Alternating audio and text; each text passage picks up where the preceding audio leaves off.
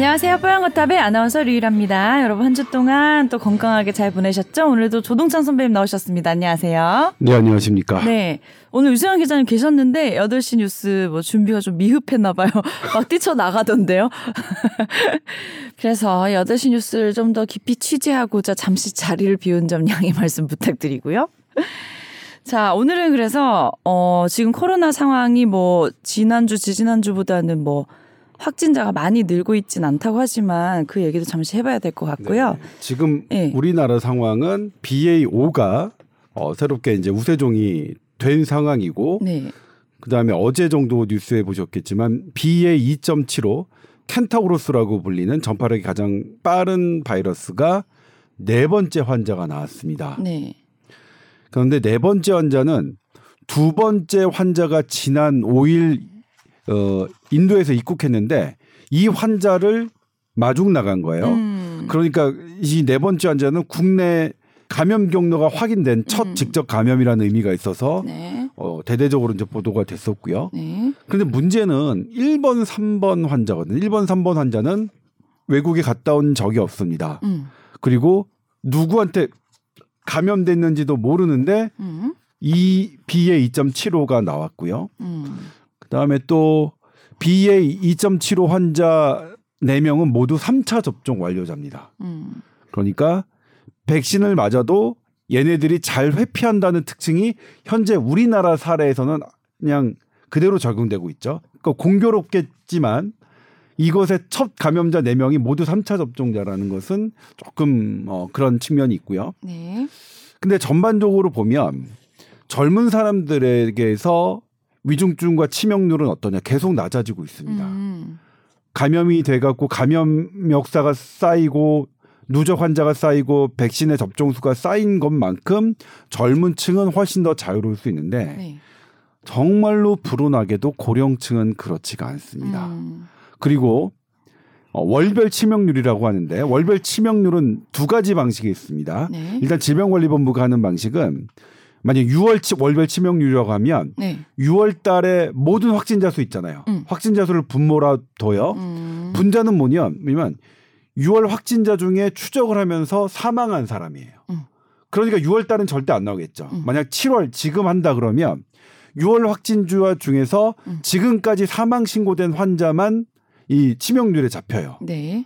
그래서 이건 뭐냐면 이런 시점에서는 정확하게 안 나와요. 음. 8월, 9월, 10월 정도 가야 6월 월별 치명률이 정확하게 나와요. 네. 가장 정확한 방식이지만 느리다. 시간이 걸려요. 시간이 네. 걸리고 이런 식이 하면 안 나오죠. 음. 그래서 존스홉킨스 같은 학, 학- 어, 학교에서는 어떻게 하냐면 우리나라 국립중앙의료원도 그 같은 방식을 쓰는데 6월 월별 치명률은 6월 전체 확진자는 분모로 둔 건 같아요.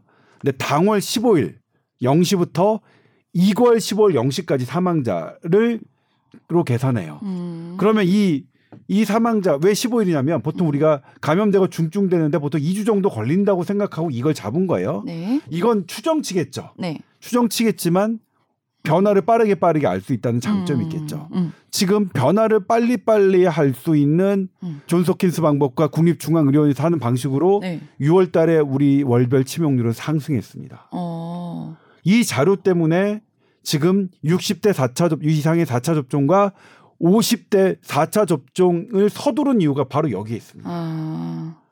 그러니까 많은 사람은 이 지금 늘어나는 환자와 이것에 우리는 걱정할 필요가 없지만 방역 당국이 이런 조치를 한 거. 물론 50대의 6, 4차 접종은 논란이 어마어마하게 음. 많습니다. 계속 말씀드렸지만 미국은 하지만 영국 안, 안 하고요. 안 하는 나라가 사실은 더 많습니다. 네. 뭐 그렇기 때문에 논란이 있지만 60대 이상에서는 음. 대체로 다 4차 접종을 선택하고 있습니다. 음. 물론 영국은 75세까지로 좀 연령이 높여져 있긴 하지만 음. 아무튼 그래서 이 쏟아지고 있는 재유행의 확진자 수가 음. 어, 다시 우리의 어머니, 아버님, 할머님, 음. 할아버지를 위협할 수수 있다는 있다. 네. 그런 긴장감은 우리가 조금 가져야 될 것 같습니다. 그렇네요. 이거 조금 다른 질문인데 이 두 가지 치명률 계산법이 나중에 돼서 비교해 보면은 큰 차이가 없는 건가요? 지금 우리가 네. 5월 달까지 해 보면요. 네. 5월 달에 5월 달 기준을 7월 달에 보면 차이가 없었어요. 별 차이가. 음. 이두 개가. 음. 그러니까 결국은 뭐냐면 빨리 계산할수록 좋은 거네요. 아, 네, 빨리 미리 계산하는 게 정확하진. 않지만 예. 빨리 왜냐면 빨리 계산 왜냐면 6월 달에 월별 치명률로 7월 달에 어떤 조치를 하고 싶어요. 음. 그러면 우리 질병관리본부가 아주 정확한 방식으로 할 수가 없어요. 네. 그럼 8월 달에나 가야 그렇네요. 사실 그 질병관리본부가 하는 방식은 retrograde grade하게 연구하는 방식이고 음. 어떤 정책을 미래지향적으로 하는 예측해서 하는 방식은 존스홉킨스 국립중앙의료원이 하는 방식대로였고 지난 2년 동안 신종감염병 중앙임상위원회가 다 이 방식으로 해왔습니다. 음. 근데 지금은 이게 조금 어 이렇게 어 위로 위로 올라간 상황입니다. 음. 그래서 사실 저는 사실 좀 걱정이 많이 돼요. 또 우리 3월 달에 9,728분이 돌아가셨어요. 대한민국 땅에서. 음. 그리고 올해 1월부터 3월까지 14,000명이 돌아가셨단 말이야. 아무리 그래도 우리가 잘 맞고 그렇게 그러니까 우리 토탈 사망자가 24,000명이잖아요. 그러니까 지난 2년 동안 만 명 정도가 사망했다면 올해 1월부터 지금까지 14,000명 더 많은 사람이 사망했고요. 음. 이렇게 14,000명이 사망하는 어떤 일에 끝났다고 파티하고 이러는 거. 음.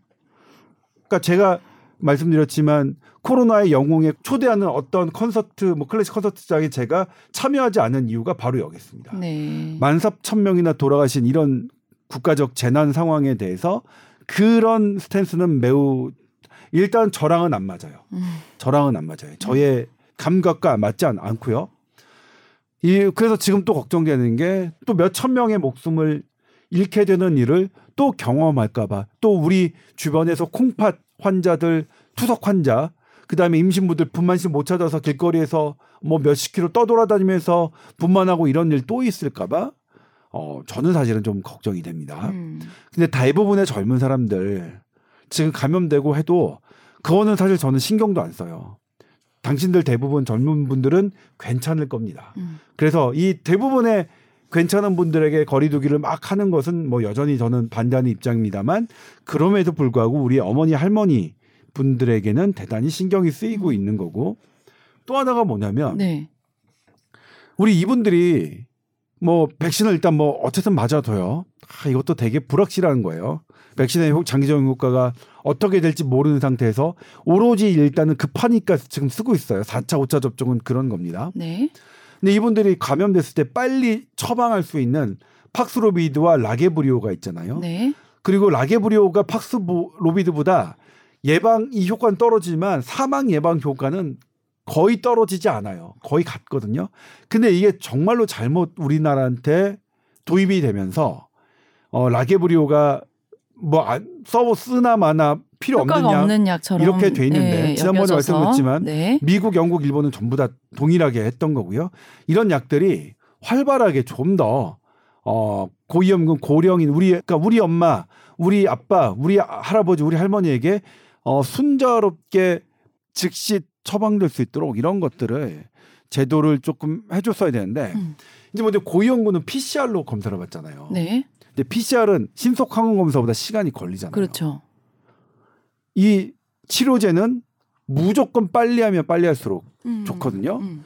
그런데도 일부 일부의 일부의 참 나쁜 사람인데 이 나쁜 사람인 건 본인이 그렇게 얘기하면서 이번에 더 많은 많은 사람이 그 의대 교수가 정말 더 나쁜 사람인 걸까 더 확산됐어요 의료계에서는 지금 어쨌든 움직임이 있어요.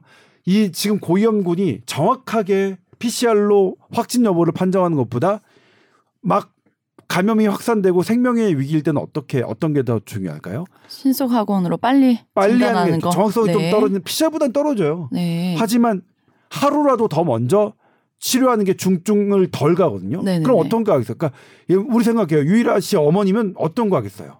신속 학원 해야죠. 그렇죠. 당연히 네. PCR로 이틀 있다가 해가지고 그 약 먹어도 이상한 설령 내가 꽝으로 쓸데없이 팍스로비드를 먹을지언정. 음. 근데 그 확률 대단히 낮습니다. PCR과 신속 항원 검사의 네. 특이도와 민감도가 그렇게 많이 차이 자- 나지 네, 않아요. 네, 네. 그렇게 우리나라에서 주장하는 일부 전문가들이 주장했던 것처럼 왜냐하면 다른 나라들 미국, 영국 이런 데는 다 그렇게 하고 있어요. 음. 그러니까 우리나라가 그렇게 하는 게 잘못이라면 미국, 영국, 일본은 다 바보들 아니에요. 음. 그러니까 미국, 영국, 일본도 그렇게 하고 있- 있으니까 우리도 그런 것들을 좀 해서 이번에는 올해 3월 우리가 9,728분을 잃었습니다. 한 달 사이에. 음. 어, 대한민국 6.25 전쟁 이후에 음. 이렇게 어떤 감염병이나 재난 사고를 한 달에 만명 가까이 사망한 사람은 없습니다. 음. 이 교훈을 우리 그때 치명률 낮았어요. 왜냐하면 천만 명 감염됐기 때문에 치명률은 낮았습니다. 네.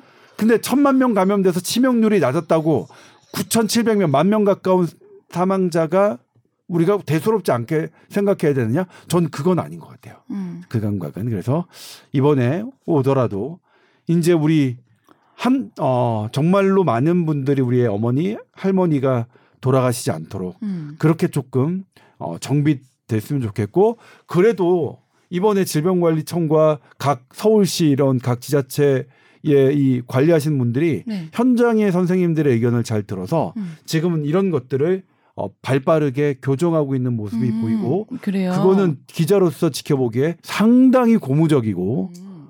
어 저는 그 전에 얘가 제가 기사를 써서 막 음. 하지 않으면 움직이지도 않는 저겠는데 지금 현장 상황이 서로, 예, 좀 빨리빨리 이제 처방도 내려지고 그렇게 하나요? 네. 어, 조율하는 모습들은 상당히 고무적이고 음. 어, 우리의 경험이 헛되지 않았구나 이런 이런 음. 이런 뿌듯한 감도 느끼는 뭐 느낄 수 있었습니다. 그러니까 젊은 사람들 입장에서는 확진자 수 막 늘면서 어머나 또 재유행 되는 거야 어쩌나 하고 남일처럼 생각하시는 분들도 계시겠지만 제가 얼마 전에 뉴스 보니까 뭐 노인 요양시설 이런 곳은 다시 또 면회도 금지되고 네. 일하시는 분들은 뭐 며칠에 한 번씩은 PCR 검사 계속 받으시면서 이제 해야 되고 예전처럼 똑같이 돌아갔더라고요. 네. 그러니까 거기 일선에서 일하시는 분들은 다시 또 시작인 마음으로 아마 힘들게 또 시작하시고 일하고 계실 것 같은데 저희도 같이 동참해서 좀 다 함께 조심해 주시면 참 좋겠네요. 그죠? 네.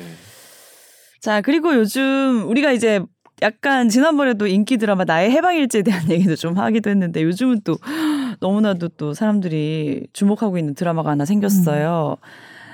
이상한 변호사 우영우. 저는 이제 나온 것까지 다 정주행해서 봤거든요. 어, 좋구나. 네, 근데 뭐 에피소드들도 재밌고 음. 또 관심을 끈 이유가 특이한 이 주인공 상황 때문인데 음.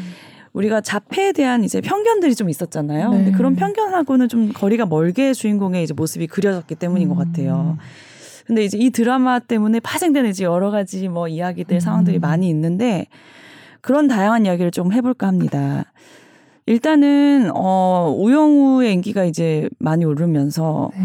실제 자폐아를 뭐 기르는 가족들이나 이제 관련되신 분들이 현실에서는 음. 어 전혀 지금 그런 이제 인식들이 변화되거나 뭐 그런 게 느껴지지 않는데 드라마는 이렇게 음. 우호적으로 인기가 좋다 음. 그런 이야기도 있으셨고요. 음. 또 저도 궁금했던 게 우영우의 자폐는 굉장히 특이한 케이스인데 네. 우리가 알고 있는 어떤 전형적인 증상은 아니잖아요. 네. 이런 게 실제로도 있을 수 있는 건지도 궁금하더라고요. 음. 예. 어, 이제 유승현 기자가 하- 하실 수 있는 말씀이 좀 많을 것 같은데 네. 발달 장애를 얼마 전에 취재를 했었고 그리고 그 부모들의 울부짖음을 했, 있었으니까 사실 저는 우영우 변호사 이 드라마를 보지는 못했습니다. 저는 이제 제가 좋아하는 드라마는 요즘에는 깽 영화거든요. 그래서 이상한 변호사 우영우는 안 아직 봤는데 못 봤어요. 네. 저한테 이제 이곳에 대해서 음. 장문에 문자를 주신 분이 분이 계세요? 계세요. 어, 어떤 첫? 번째가 이제 네. 제가 과거에 취재했던 음. 어, 자폐증 어머니 음. 활, 활발하게 활동을 하시는 분이고 네, 네. 또 이제 자폐 아이들을 돌보는 음. 정신과 선생님이 사실은 정신과 선생님이 먼저 주셨고요. 음. 그다음에 했는데 지금은 기사들이 이제 여러 개 나오긴 했어요 관련 음. 부분에서 이상한 변호사 우영우가 자폐 이런 발달 장애를 사람들에게 알리고 관심을 갖게 하고 하는 데는 엄청난 도움을 줬는데 정작 그 실제 당사자들은 불편한 이유 그게 뭘까? 음. 그 부분에 대한 얘기인 것 같아요. 네. 어 근데 이 우영우 드라마에서도 그게 분명히 나온대요. 한 4화쯤에 나오는, 나와요. 나오는 네. 네. 나온다고 하던데. 삼환지 예, 3화인지 예, 4화인지. 실제 우리가 알고 있는 자폐증 환자의 어떤 모습이 나오거든요. 그렇죠. 실제 우리가 흔히 볼 수 있는 자폐증 환자와 그다음에 이 우영우는 대단히 특이한 드문 예의 에, 사례다. 음. 그러면서 그 우영우 드라마 팀은 이 드문 사례로 희망의 목소리로 한 거. 그러니까 이게 대가에 드문 건 우리도 아는데 그걸 몰라서 한 게 아니라 이게 그래도 희망을 주기 위해서 한 건데 그것 때문에 희망을 느끼신 분들도 분명히 있을 것 같긴 한데 음. 그런데 어. 제 좁은 경험에서 제가 지금 광범위하게 연구한 건 아니니까 네. 제 좁은 취재 영역 안에서 이 실제 발달 장애인의 부모님과 가족들과 치료자들은 상당히 불편해하는 음. 그런 부분을 느꼈어요.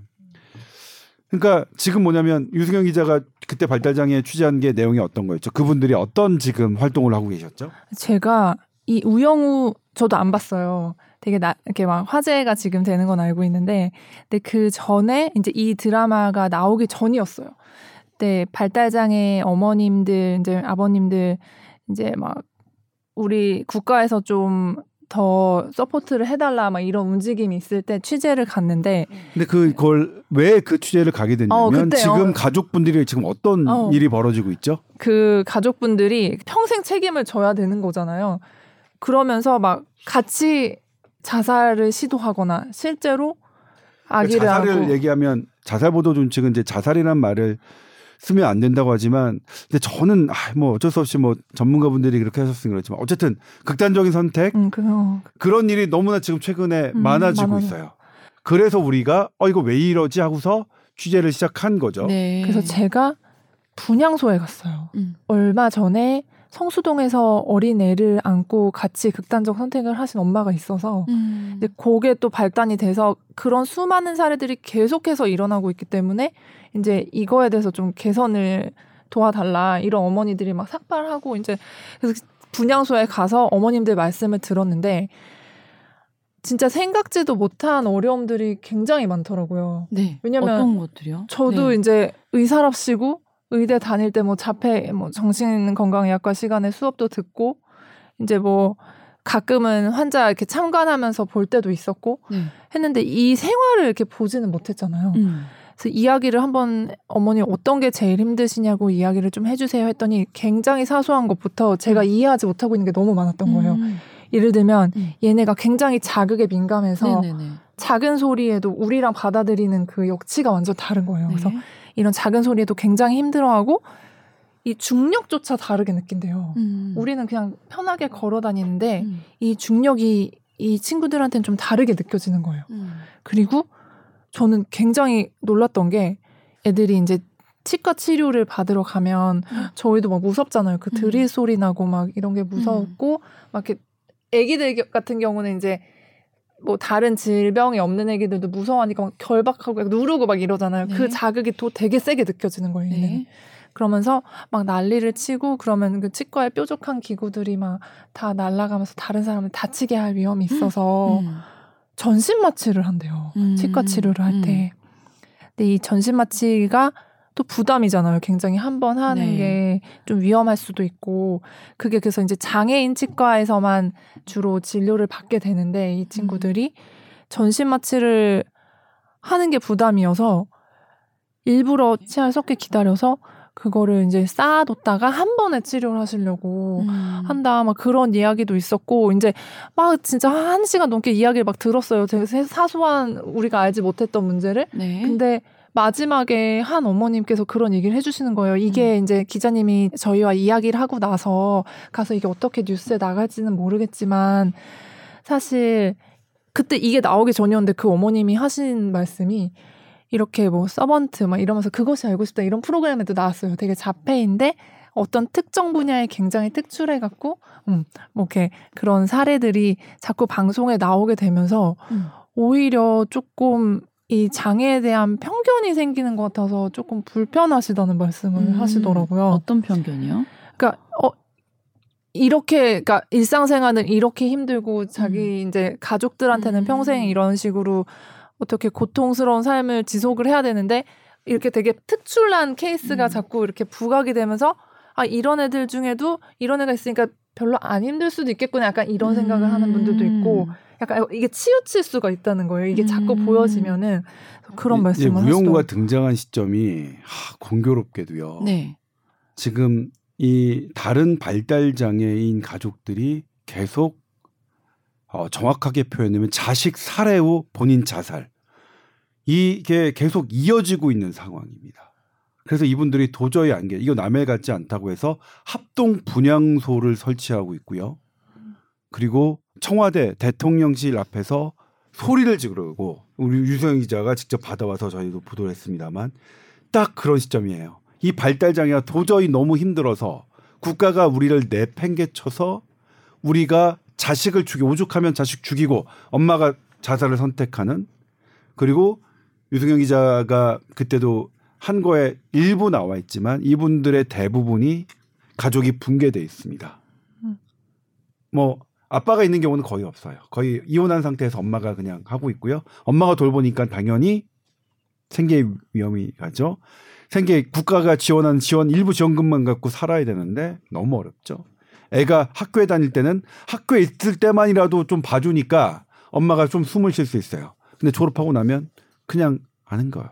그걸 보니까 그렇게 돼요. 이 그리고 우리 사회는 지금 어떠냐면 그것이 얼마나 되는지 통계도 안 만들어져 있고요. 이렇게 위험에 처해 있는 사람들의 실태 조사도 안돼 있는 거예요. 우리는. 그런데 우영우 변호사가 확 이것에 대한 막 어마어마한 관심을 한 거예요. 음. 이제 어머니가 이 하시신 건 뭐냐면 네. 저한테 이제 보내주신 메시지는 어떤 게 있었냐면 아 아니 우영우가 나쁘지 않고 참 저 자기도 재밌게 봤는데 네. 그런데 세상 사람들이 이렇게 우리가 절규하고 시위하고 합동 분향소 치면서 지금 사회에 표현하는 이걸 어떻게 생각하실까요? 음. 왜 니네 니네 중에는 변호사 되고 다 해가지고 잘 먹고 잘 살 수 있는 어 그런 사람도 있는데 니네 뭐 그렇게 힘든 건 아닐 수 있겠는데라고 생각하실까봐 음. 아닌 거야. 이게 현실에서 매우 드문 일이지만 실은 어 이제 이게 두 번째인데 정신과 선생님이 저, 저한테 말씀해 주신 거는 현실에서 우영우는 없는 존재래요. 음. 왜냐 엄청난 재능을 어 하는 영역이 있지만 그 영역을 제외하고는 음. 다른 부위는 혼자서 지내기가 어렵대요. 네, 네. 그러니까 뭐 암기력과 이런 음, 것들이 뛰어나서. 훌륭한 변호사 업무는 할 수 있지만 네. 그 변호사 업무를 혼자서 할 수는 없을 테고 음. 어, 혼자 지하철 타고 다니고 혼자 밥 먹으러 예. 다니고 다 하잖아요. 그 주변 거기서는. 사람들이 도와줄 예. 정도로 했던 그런 거 주변 사람이 이런 분들을 혼자서 엄마가 엄마나 아빠의 전적인 도움 없이 했던 사례가 우리나라에는 없고요. 음. 그랬던 사례가 단 한 번도 없고 음. 그다음에 그러면서 저한테 보내, 보내주셨던 영화가 여기도 이제 천재라고 생각하면서도 자폐증으로 놀림 받았으니까 뭐 이분도 그 서반트 적이라고 하는 천재겠죠. 이건 템플 그랜딘이라는 영화입니다. 근데 그냥 있는 그대로 사실적 같아요. 그러니까 이거 보면 이렇게 뛰어난 사람, 이거 이 사람도 대단히 뛰어난 사람이긴 하지만 어 뭔가가 빈 구석이 그대로 노출돼요. 사실적으로 묘사했죠. 물론 음. 이렇게 대단히 뛰어난 사람들이 영화화되고 어떤 세상에 이런 일이 뭐 그 알 이런 데에 출연하는 것도 당사자분들은 불편한데 그래도 이런 외국에서는 그래도 이걸 리얼하게 있는 그대로 하려고 하는데 우영우는 자기가 자폐증을 진료하는 의사가 봐도 전문의가 봐도 아 이건 너무 아니다 이럴 이럴 이 그거는 만약 우영우라면 네. 이건 아니다 네. 그냥 그런 그런 성향이 있는 정상인 중에 그런 성향이 있는 사람이라고 봐야지 음. 이 자폐 스펙트럼 장애가 아주 뛰어나 이렇게 보기는 음. 어렵다. 그래서 이 표현을 네. 어떻게 사실 이 우영우 재밌게 그러니까 거기서 그래요. 제가 이제 이렇게 하니까 제 가족은 드라마는 드라마지 뭘 그거 갖고 그렇게 하냐고 해요. 제 딸이 그러더라고요. 그렇게 뭐 심각하게 무슨 뭘 그걸 그러느냐고. 물론 그렇겠죠. 드라마는 드라마니까. 다만 이제 제가 오늘 이거를 어떻게 할까 사실은 뉴스로 다루고 싶었는데 네. 어 다른 뭐 사실 좀 바빴어요. 제가 너 일을 다른 일이 너무 많아가지고 그러니까 노느라고 하는 게 아니라 저 그러니까 뉴스를 너무 많이 하, 다른 뉴스를 너무 많이, 많이 하게 돼가지고 이것까지 할 수가 없어서 못했는데 이런 부분들이죠. 그리고 지금은 이제 기사화가 많이 돼서 어 해서 그쪽에 계신 분들이 음. 드라마에서는 막 열광하지만 현실에서는 전부 다 외면한다. 음. 뭐 지하철 같이 타는 것도 불편해한다라고 해주셨고 음. 거기에 또 이제 그 이 에이블 뉴스가 되게 그런 분들의 뉴스를 주로 단, 다루는 그런 뉴스인데 네. 바로 뭐 성명서와 같은 그런 걸 했죠. 음. 그러니까 많은 사람들이 또 하나 이제 그 걱정하시는 건 뭐냐면 음.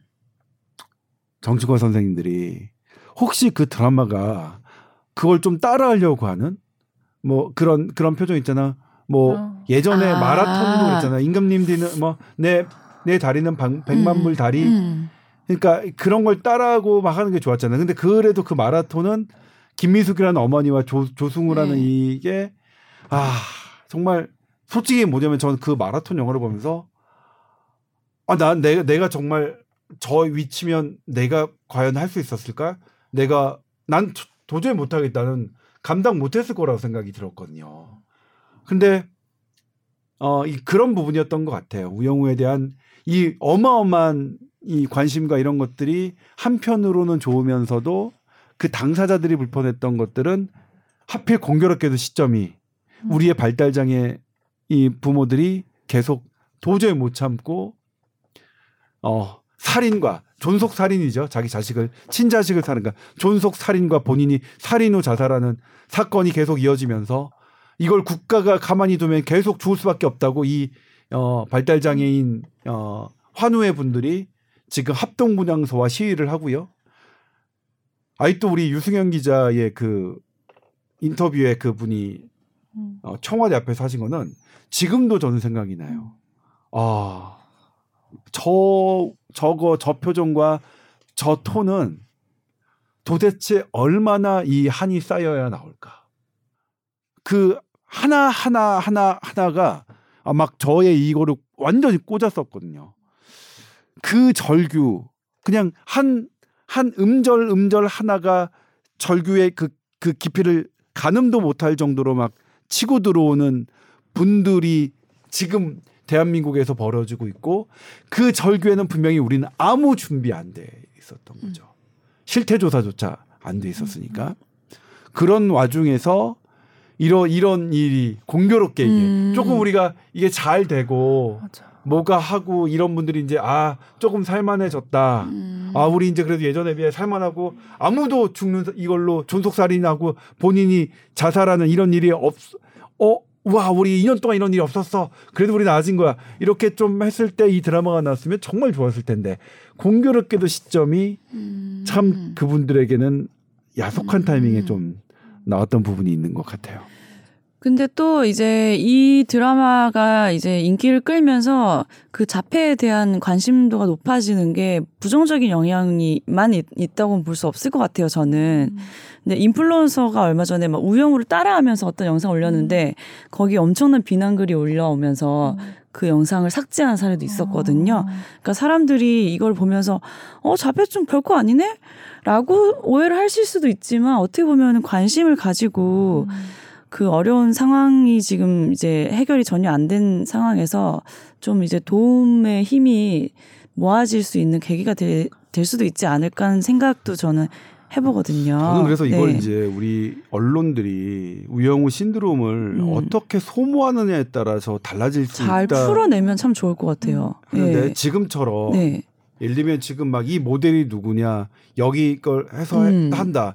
뭐 현실의 우영우는 이렇습니다. 그래서 막 음. 뭔가 이 인기를 가지고 음. 막 어, 여기도 있다, 여기도 있다. 이 인기를 그대로 이제 흡수하려고 하는 그런 거면 저는 그거는 좀 저급한, 음. 어, 저급한 생각이 좀, 그러니까 저랑 일단 안 맞고요. 음.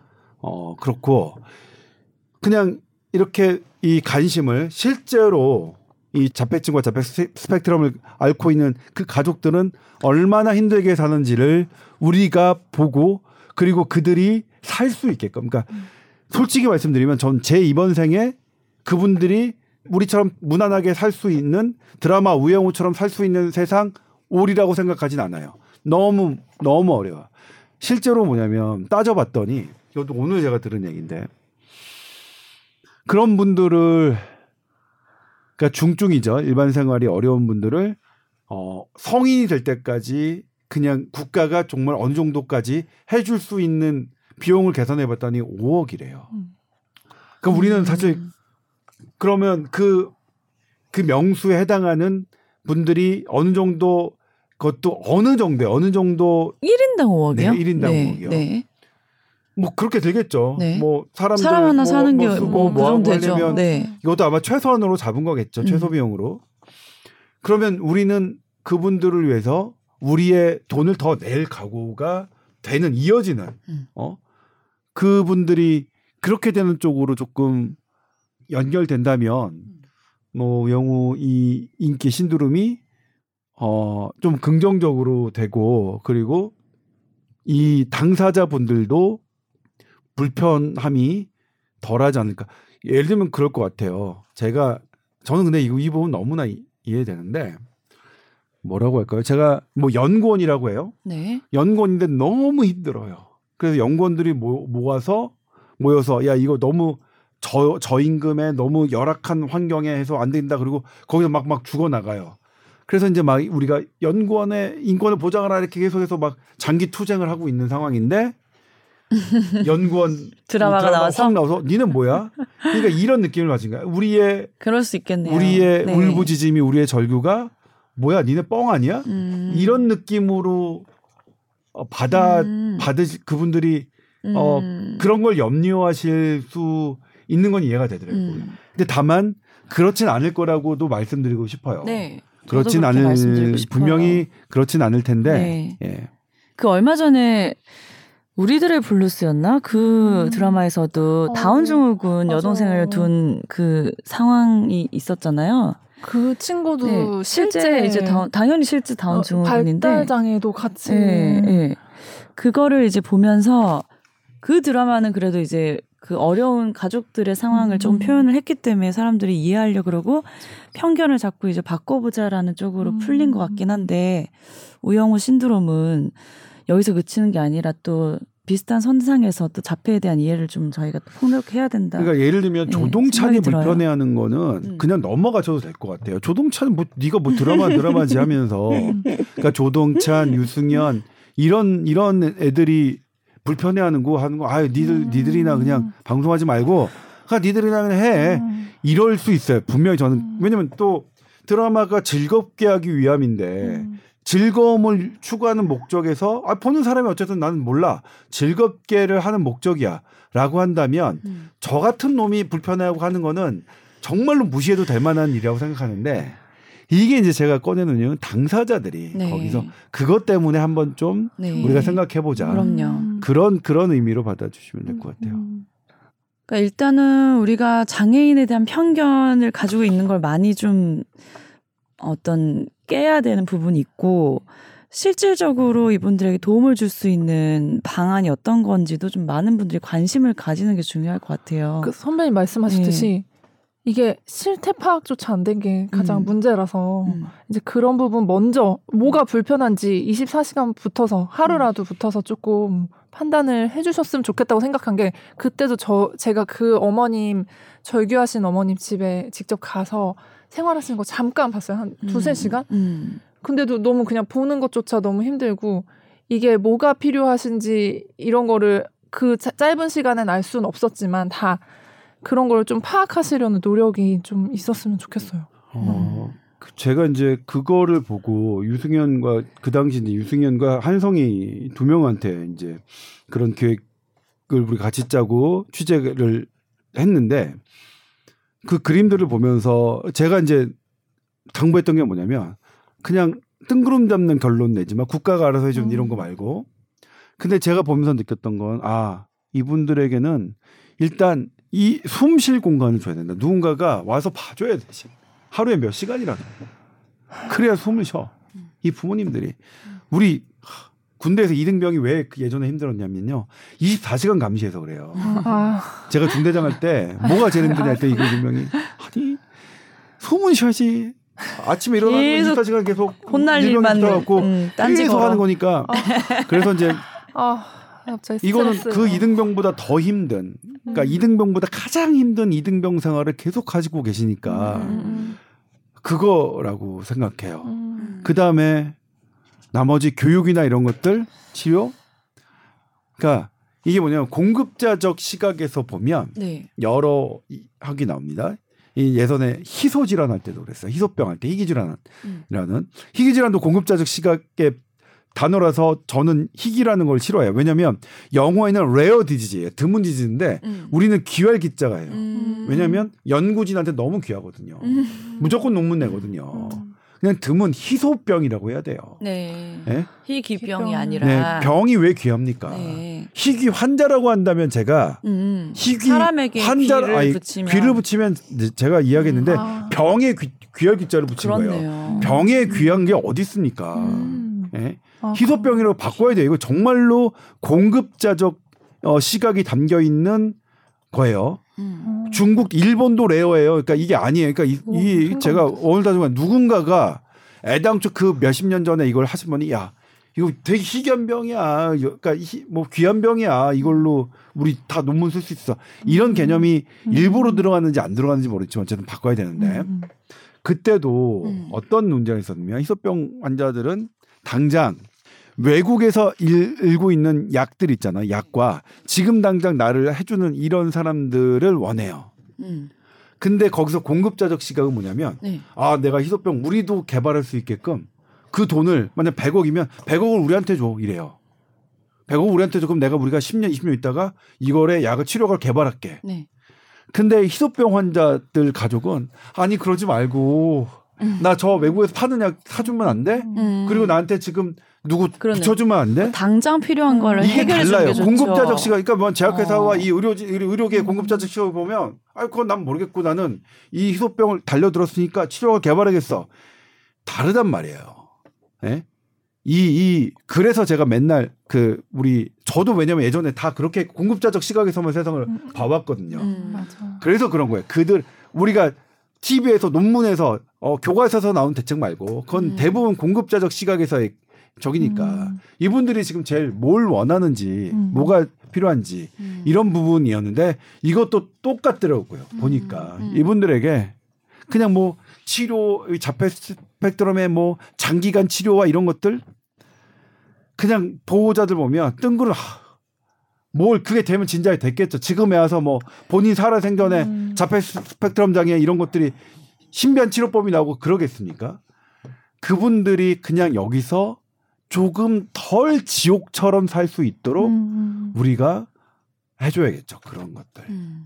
전 그랬으면 좋겠어요. 노숙자에게 제가 이거 노숙인 아, 거기서 제가 또 뭐 위원이에요. 뭐 아하. 그 서울대 그 안규리 교수님입니다. 지금 정년 퇴임하셨고 서울대 그 유명한 안규리 교수님이 저를 거기다 집어넣으셔가지고 한 번 하는데 거기에 있는 공급자 저 저와 다툰 게 바로 그거예요. 거기 있는 공급자들은 노숙인들의 뭐 one-stop 서비스와 뭐 하고 삶의 quality를 막 막 하고 하는 걸로 해야 되는데 계속 배고플 때 밥 주고 아프면 약 주고 하는 거에 그쳐서 그런다 그런데 저는 생각이 달랐거든요. 음. 만약 우리 사회가 정말로 된다면 노숙인들한테 다 좋은 집 주고요. 아예 집을 줘버리고 안 아프게 하고 그다음에 일반 병원 가게 하고 돈 줘버리면 되잖아요. 그런 노숙인을 위한 뭐 원스톱 아주 삼성병원 이렇게 짓는 것보다. 근데 그게 사실 우리 생에 우리 이번 생에 그런 일이 벌어질까요? 그러면 노숙인이 제일 원하는 거 줘야죠. 제일 배고프니까 밥 주고 제일 더러운 거 저기 하니까 씻을 공간 주고 그다음 아플 때 하는 게 그렇게 그분들이 지금 당장 필요한 걸 주는 게 나는 저는 가장 시급한 대책이라고 보고요. 음. 지금 당장 급한 걸 해줘도 돈이 남고 개 남는다? 그러면 그때 가서 뭔가 장기적인 안목을 하는 게 저는 맞다고 음. 생각해요, 개인적으로. 그래서 일단 이분들이 아, 지금도 그래도 이제 뭐냐면 유승현 기자가 보도하고 난 이후에 아직까지 그 관련 보도는 없어서 음.